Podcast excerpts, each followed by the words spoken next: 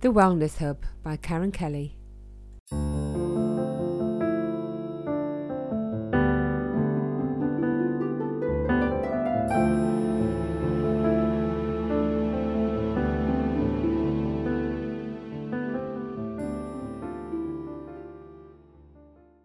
So, my guest today is tropic pianist and gamer Jen Griffiths, all the way from sunny Anglesey. So, welcome, Jen. It's great to have you on the show today.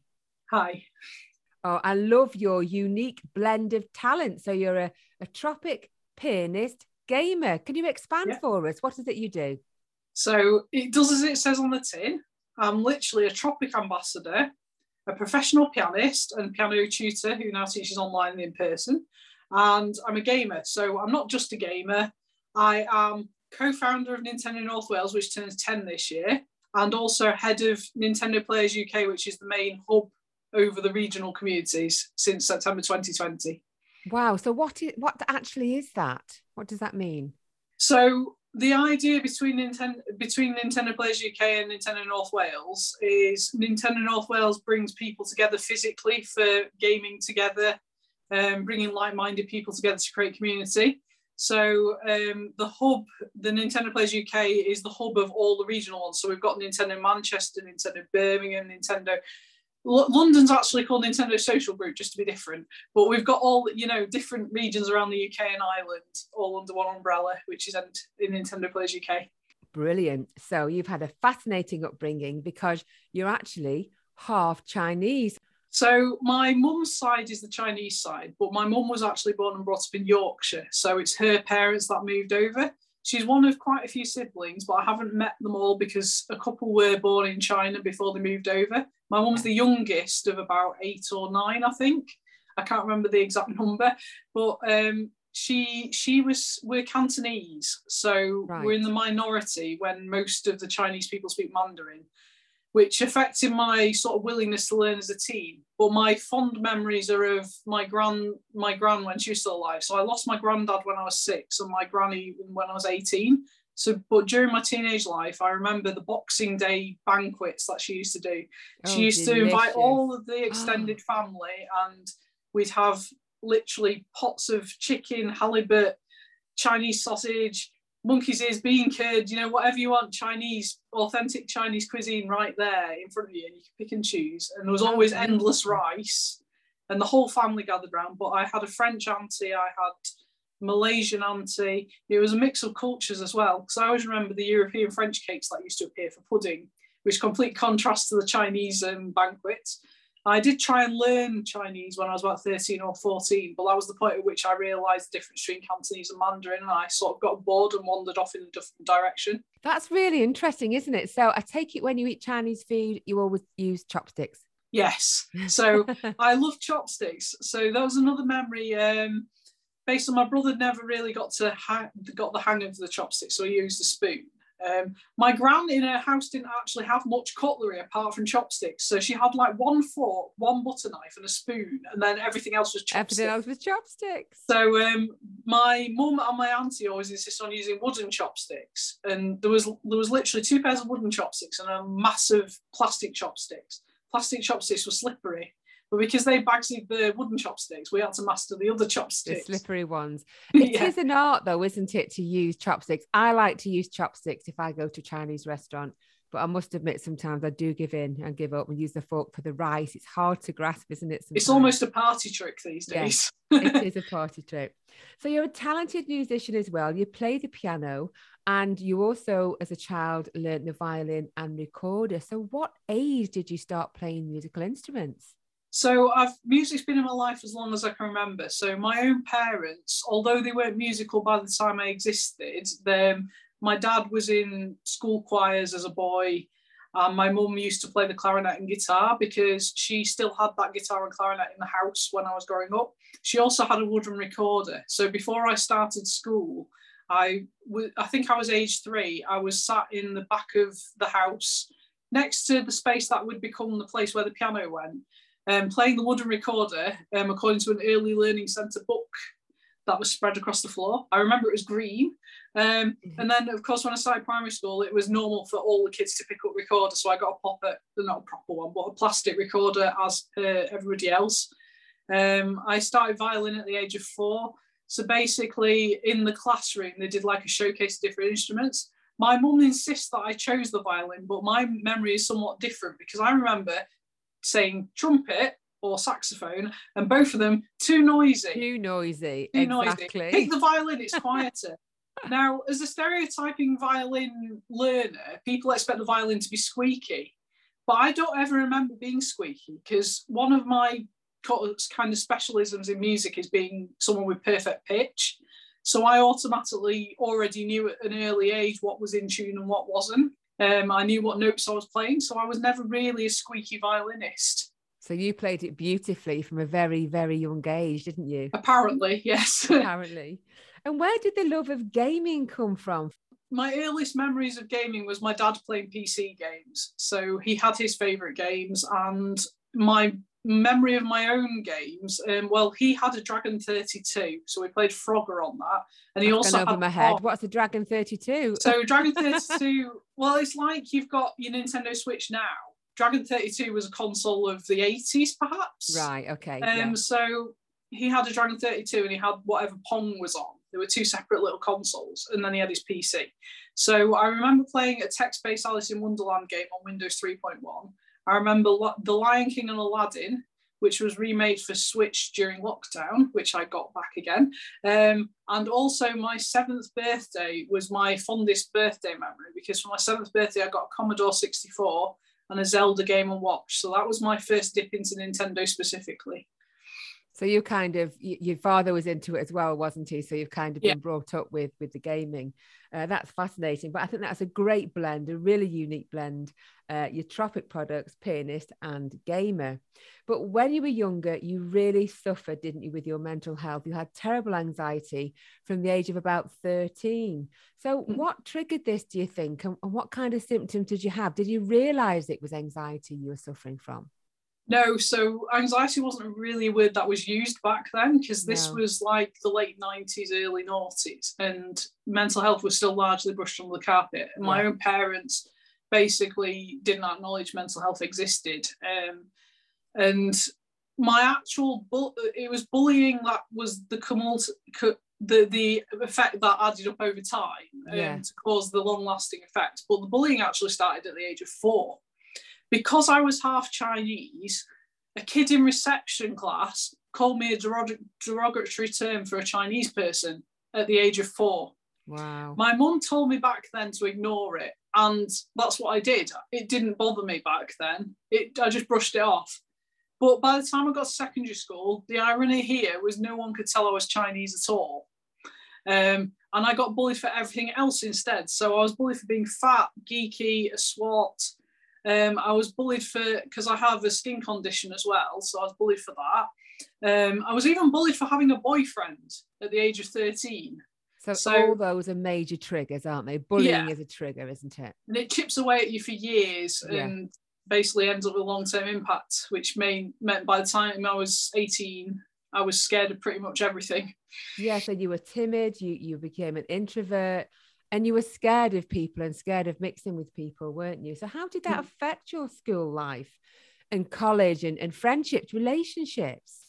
in a weird twist of my story i was actually very good at relationships so my first boyfriend lasted three years my second boyfriend lasted three years but they were a love triangle so i got I myself into all say. kinds Yes, I believe you were involved in a love triangle. Tell us more. So I would that caused all kinds of emotional stress that a 16 year old probably shouldn't have to deal with in the middle of her GCSE year.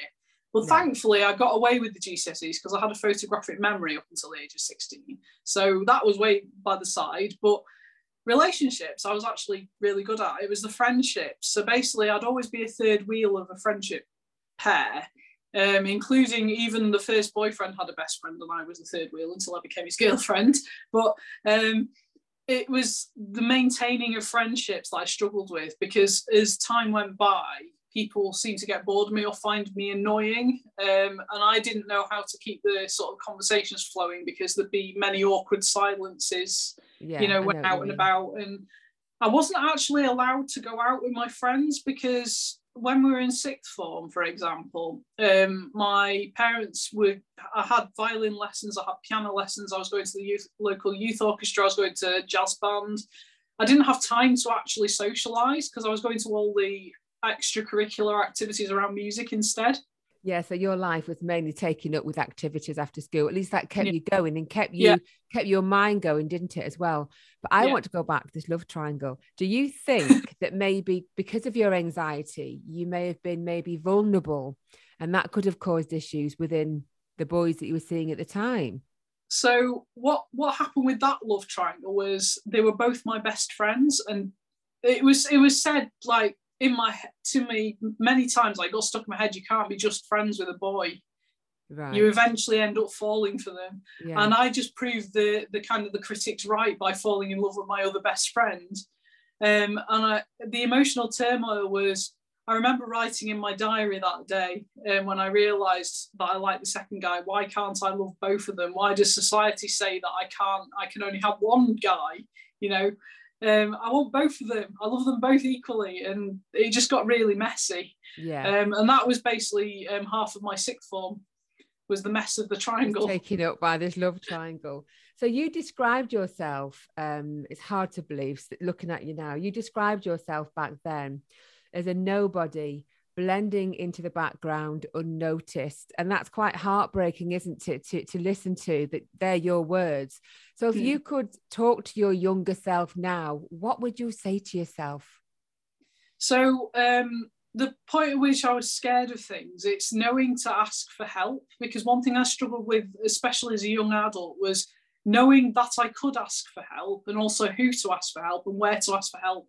I didn't know and it didn't it took me until literally lockdown to find the answer to that question of yeah. who do i ask and how so it was a long journey of feeling invisible because i had no one to sort of ask for help yeah that's heartbreaking isn't it so you were diagnosed finally at the age of 27 after all those years of suffering mm-hmm. and you were diagnosed with GAD. Can you explain to our listeners what that actually is? So in 2013, I was diagnosed with generalized anxiety disorder. So basically, um, I'm I'm still scared of hospitals. Actually, I'm still scared yeah. of doctors. Um, but I went to my doctor and basically had a meltdown in front of him and said, he said, "What's the problem?" And I was like, "I don't know. I'm scared of literally everything. You know, if you if you give me a word, I'm probably find a reason to avoid it or scared of it." And he's just he's just put in my notes generalized anxiety disorder. So basically, the definition, as far as that was concerned, is he's on edge twenty four seven, always anxious, doesn't know what the triggers are. It's all encompassing kind of anxiety. And would you and say that was true then of you at the time? Yeah, at yeah, the time, yeah. yeah. So what, 2013, sorry. I was literally scared of everything. I can imagine that must have been really difficult for you. So, what kind of treatments were you offered at the time, and what did you find really helped you at that time? The the one that he started referring me to was counselling. So he asked me to ring a number, but he I was too scared to admit at the appointment that I was scared of phones. So I just smiled and nodded and sloped off, and then knowing got home was like knowing you weren't going to ring that number. Yeah, so I was too scared to ring the number. It took me several months to work up the guts to actually ring the number. Wow. And then when I did, I had eight sessions of counselling. So it was basically icebreaker, six sessions, closing. The six sessions in between, I ranted about something different every single week. So of course that that's typical of generalized anxiety disorder. You don't know what your triggers are. You yeah. try and list them all. You run out of time effectively. So by the sixth, the sixth inner session, she was like, You've just ranted at me. I can't help you. I, I don't know what to suggest. I didn't go back for the eighth closing session because I happened to have got an office job by then, so I didn't have time. But I was also too scared to go back because I knew she really helping though by saying that she can't help you. What sort of counsellor does that, yeah. or even admits that to somebody who's riddled with anxiety like you were, and you would, would have been scared of of that, yeah. and maybe scared of what was going to happen because you didn't know how to get through this sort of thing. Jen, this is all fascinating stuff. We're going to be back in a few minutes' time. We're just going to take a short break. Let me introduce our sponsor, Everything Genetic Limited, specialists in preventative healthcare testing, helping people to identify to see if they are at risk of developing common hereditary cancers and heart conditions. Based in Nantwich, Cheshire, they partner with some of the UK's market leading laboratories, supplying revolutionary genetic tests to healthcare providers and patients for the detection, diagnosis, and treatment planning of cancer, heart disease, and other illnesses. One of their main aims is to democratise genetic testing, meaning everyone can take control of their own well-being and healthcare to detect any problems at an early stage when they are most treatable. They also offer a COVID testing service, which is on the government list, initially launched to support clinical partners who were unable to get patients in during the pandemic. This service enables patients to come back into clinics to resume all important cancer testing and is available through over 200 partner companies. They offer a comprehensive range of coronavirus COVID 19 test kits and services for individuals, healthcare providers, and employers. For more information, visit their website everythinggeneticlimited.co.uk. So, welcome back. We're talking to tropic pianist and gamer all the way from Anglesey, Jen Griffiths. So, we were talking about your re- well, your diagnosis, was, which was in 2013, wasn't it? Your age 27 mm-hmm. with general anxiety disorder but up until that point you were still obviously covering up your your symptoms and how you felt with everybody but you still managed to do your pianist work. You were you're a piano teacher. You also met your husband in that time didn't you? I know you explained you were caught up in the love triangle. You've also got married tell tell us about how you how you managed all that even though you were riddled with anxiety because you're kind of acting really aren't you you're pretending yeah. to be someone you're not i've been there i know exactly what you mean on reflection there was an awful lot of masks involved but i didn't yeah. realize time but yeah when i met my husband that was the second love triangle in my life the first one was in uh, gcse year and sixth form and the second one was coming out of my first degree just about to do my masters so i just started my master's degree which was in composition and two guys came out of nowhere. And I got with the other one because he gave me the attention and I was a bit lonely there. Yeah. My husband took the time to get to know me. And the more I got to know him, the more we had in common. The more I got to know the guy I was with, the less we had in common. Yeah. So this love triangle was a no-brainer as opposed to the other one, which was a complete mess. so I knew my husband was the one before we, before we were even together. Um, and he admitted he liked me first. So I was like, yes, I'm, I know how to play this safe now. So I played it safe because of what had happened in the past. And you felt you could be more like yourself and open yeah. up about your, your symptoms. So we got together through our mutual love of Mario Kart. So you're also a piano teacher and you played at the local castle. So tell us all about that. So Penrhyn Castle was the local national national trust place, and um, basically there was a piano. Well, there is a piano in the Grand Hall, and season was open March to October. And my father-in-law had retired and had started volunteering at the castle. So he's like, "Oh, did you know you could play the piano?" I was like, "Can you?" And he's like, "Yeah." Do you want me to contact the person? I was like, "Well, you know, I'm not going to do it, am I? So he contacted him on my behalf, and that's how I got in because I was too scared to make the contact myself. Um, and I started playing in 2016 um, with the proviso that I was doing it voluntarily, so free of charge, because I thought, well, no one wants to hear me properly, so at least I can go and practice on a piano that's not my own piano. Um, and I was just happily playing along there. I'd do like an hour and a half before my back collapsed, and assumption that no one was listening because people would just pass by and kind of nod in your direction, but they weren't actively listening like you would for a recital. So I was I got comfortable with that. And also, as part of your anxiety and the fear that comes with it, you didn't think that you were worthy anyway, did you? I read about you not thinking you were worthy of being paid yeah. to play the piano, yet you're incredible. You're an incredible pianist. So, of course, yeah. you managed quite a lot of things, even though you were really suffering and really riddled. So, of course, you had the wedding as well.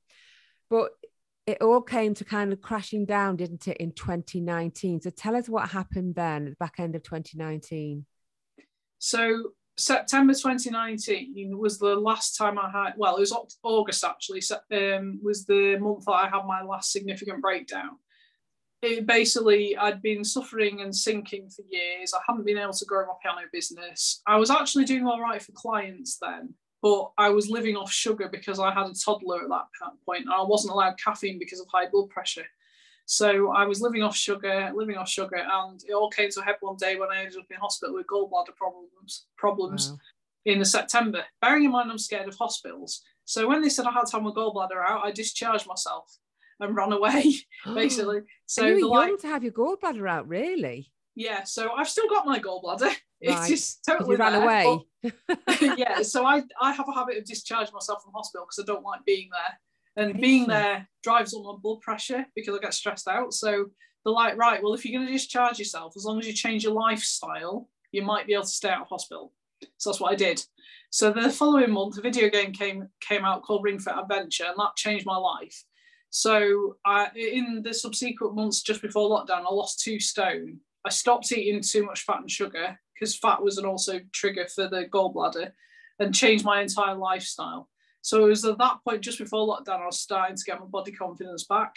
For, well, back for the first time as an adult, I had body confidence.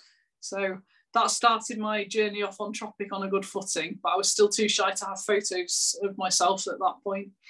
And then what was incredible for you was during lockdown, when all the world was living online anyway, you joined some network marketing groups, didn't you? Some network groups. Yeah. And your world again, your confidence increased again, didn't it? Tell us about that. Yeah, so joining Tropic gave me more to talk about because my networking journey actually started in October 2019, where I turned up to my local MIB group. So MIB is Mums in Business. Um, and just went, hi, I'm Jen, I play the piano, and my chaotic toddler was causing havoc. So I, I couldn't concentrate. Um, so basically, I survived and I went back the subsequent months without the child. I put him in childcare so I could concentrate. And I met, between that time and lockdown, I met three different Tropic ambassadors, which the negative side of my brain would have gone, oh, it's too saturated.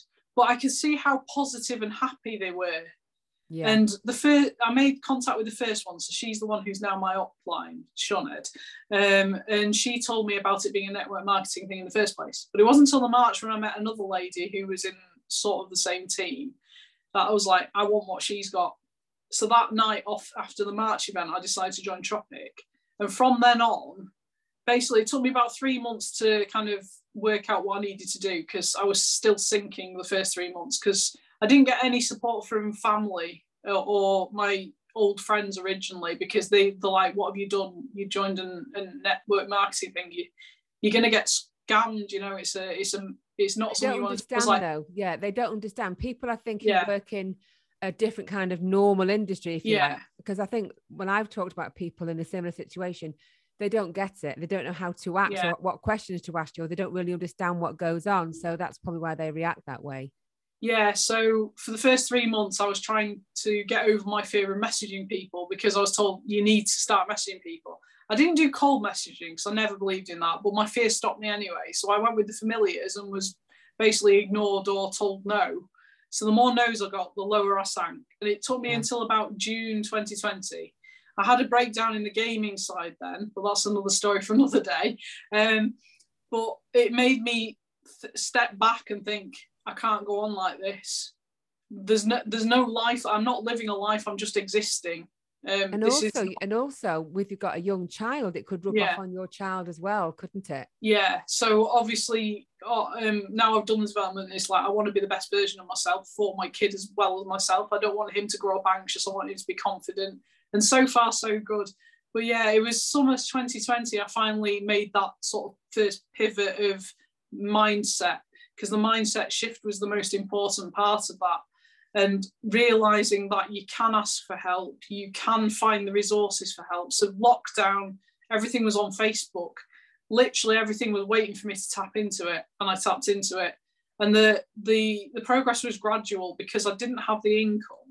So I'd sign up to all the free challenges I could find. I signed up to special, heavily discounted offers occasionally, and I got I got I got like how to use social media efficiently, how to do network marketing efficiently, including how to learn resilience, how to change your mindset, uh, how to set goals, how to set visions. Obviously, we've got vision board coach Lisa, um, goal setting Heather Palfrey and more than just mum. They were my main influences back then.